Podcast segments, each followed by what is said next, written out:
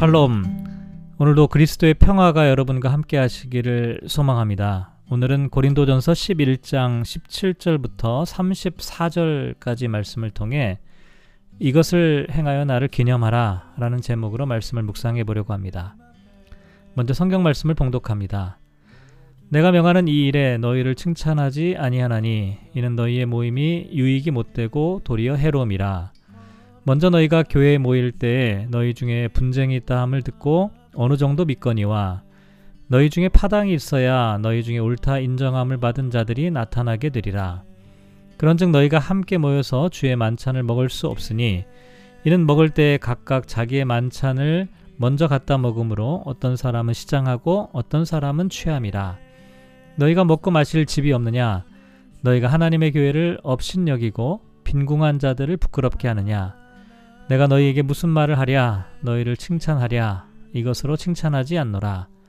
내가 너희에게 전한 것은 주께 받은 것이니 곧 주 예수께서 잡히시던 밤에 떡을 가지사 축사하시고 떼어 이르시되 이것은 너희를 위하는 내 몸이니 이것을 행하여 나를 기념하라 하시고 식후에 또한 그와 같이 잔을 가지시고 이르시되 이 잔은 내 피로 세운 새 언약이니 이것을 행하여 마실 때마다 나를 기념하라 하셨으니 너희가 이 떡을 먹으며 이 잔을 마실 때마다 주의 죽으심을 그가 오실 때까지 전하는 것이니라.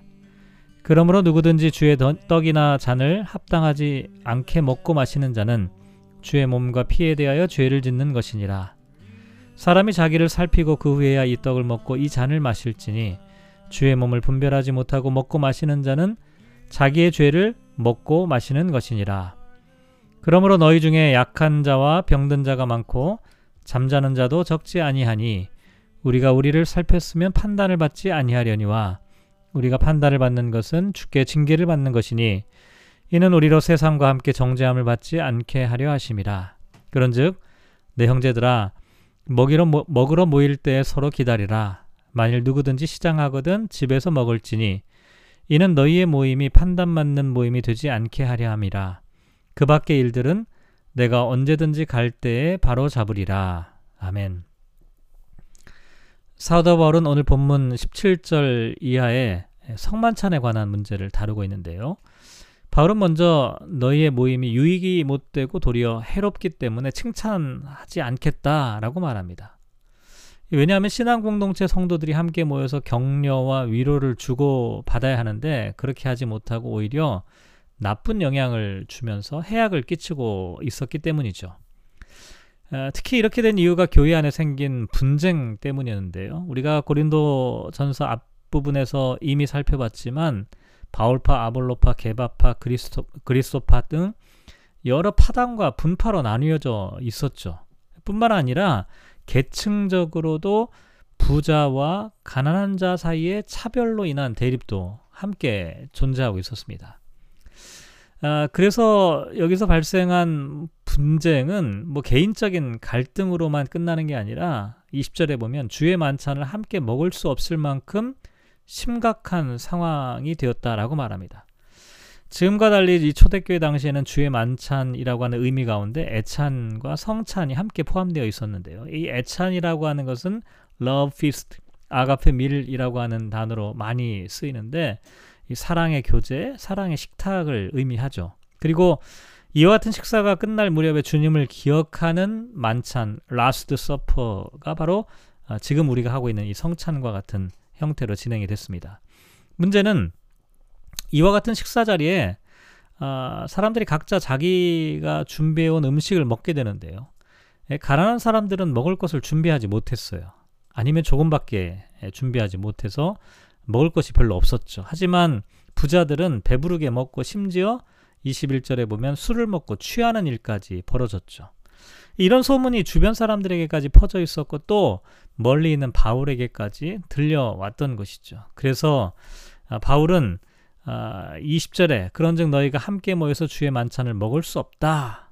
이렇게 말해. 이 공동 번역을 보면 여러분이 한 자리에 모여서 나누는 식사는 주님의 성찬을 나누는 것이라 할 수 없다라고 말합니다. 왜냐하면 22절에 보면 너희가 먹고 마실 집이 없느냐 너희가 하나님의 교회를 업신여기고 빈궁한 자들을 부끄럽게 하느냐라고 질책을 하는 것이죠. 예수님께서 예루살렘으로 올라가실 때 제자들에게 십자가의 순환과 죽음에 대해서 예고를 하셨는데 제자들은 그 말씀의 의미를 깨닫지 못했죠. 그 제자들 중에 야고보와 요한은 예수님께 나와서 왼편과 오른편 자리를 청탁하기도 했고 다른 제자들은 기회를 놓친 것에 대해 심히 분노하기까지 했습니다. 예수님께서 십자가의 죽음을 앞두고 계셨음에도 불구하고 이들은 영적인 소경 상태에 머물러 있었고 인간적인 욕망과 질투심에 사로잡혀 있었던 것이죠. 그런데 지금 고린도 교회의 상황도 마찬가지였어요. 주님께서 잡히시던 그날 밤에 베풀어 주신 성찬의 은혜를 기억하는 시간에 도리어 부자와 가난한 자 사이에 이런 갈등과 또 파당과 분쟁으로 인해 다시 한번 그리스도의 몸을 갈갈이 찢고 있었던 것이죠.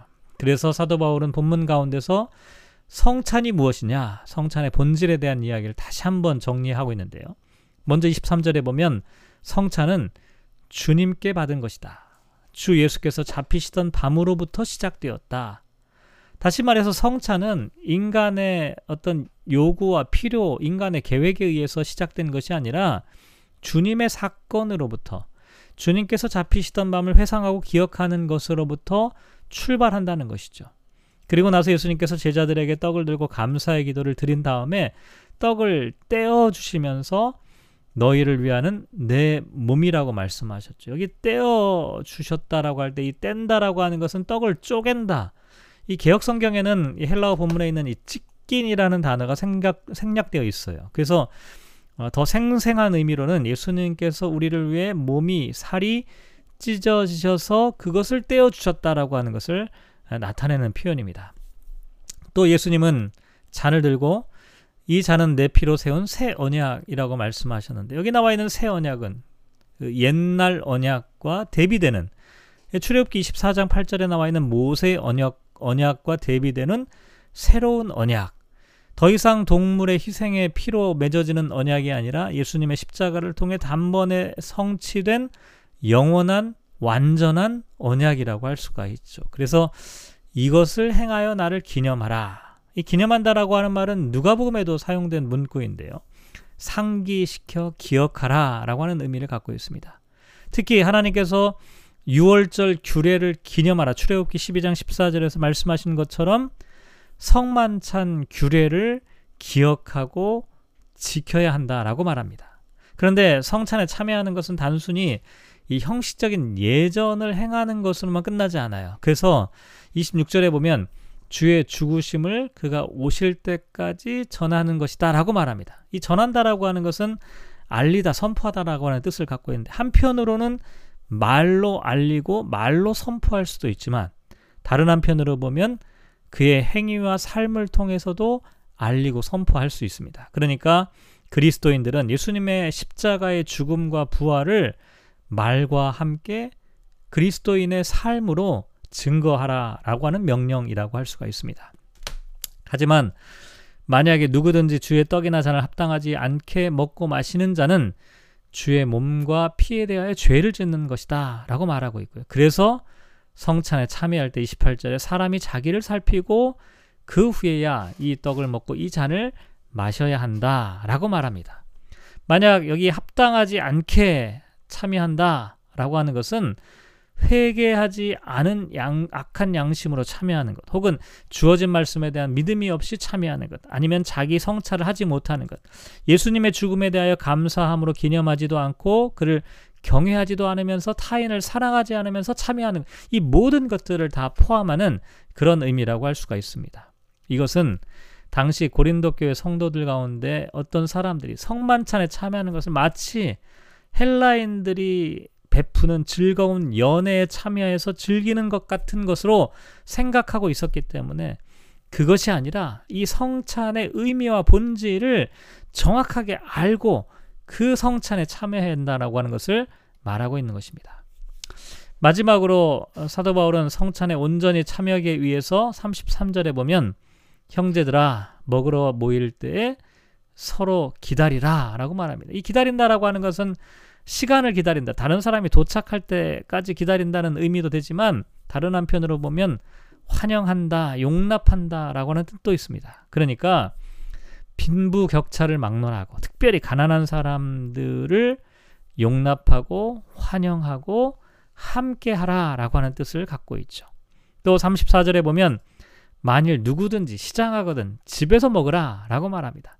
이 성찬의 목적이 허기를 채우거나 자신의 부유함을 과시하는 시간이 되지 않도록 경고와 주의를 주려고 했던 것이죠.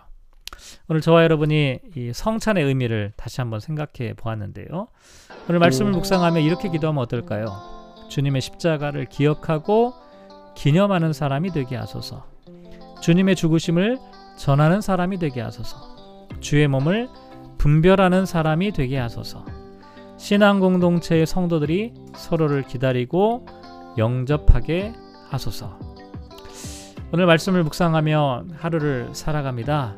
신앙생활을 하다 보면 때로는 그 본래적인 의미를 잊어버리고 습관에 따라서 어떤 일을 행하게 되는 경우가 있습니다. 성찬도 그렇게 되었던 하나의 일례였습니다.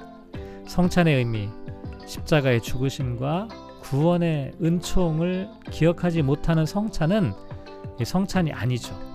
우리들의 삶에서 이와 같은 거룩한 성찬이 매일매일 일어나려면 우리가 주님의 십자가를 주님의 사랑과 은총을 기억하지 않으면 이루어질 수 없는 일입니다. 오늘 하루 저와 여러분이 특별히 주님의 십자가와 주님의 은총과 은혜를 기억하면서 날마다 영적인 성찬이 이루어지는 그런 날이 되시기를 주님의 이름으로 축복합니다.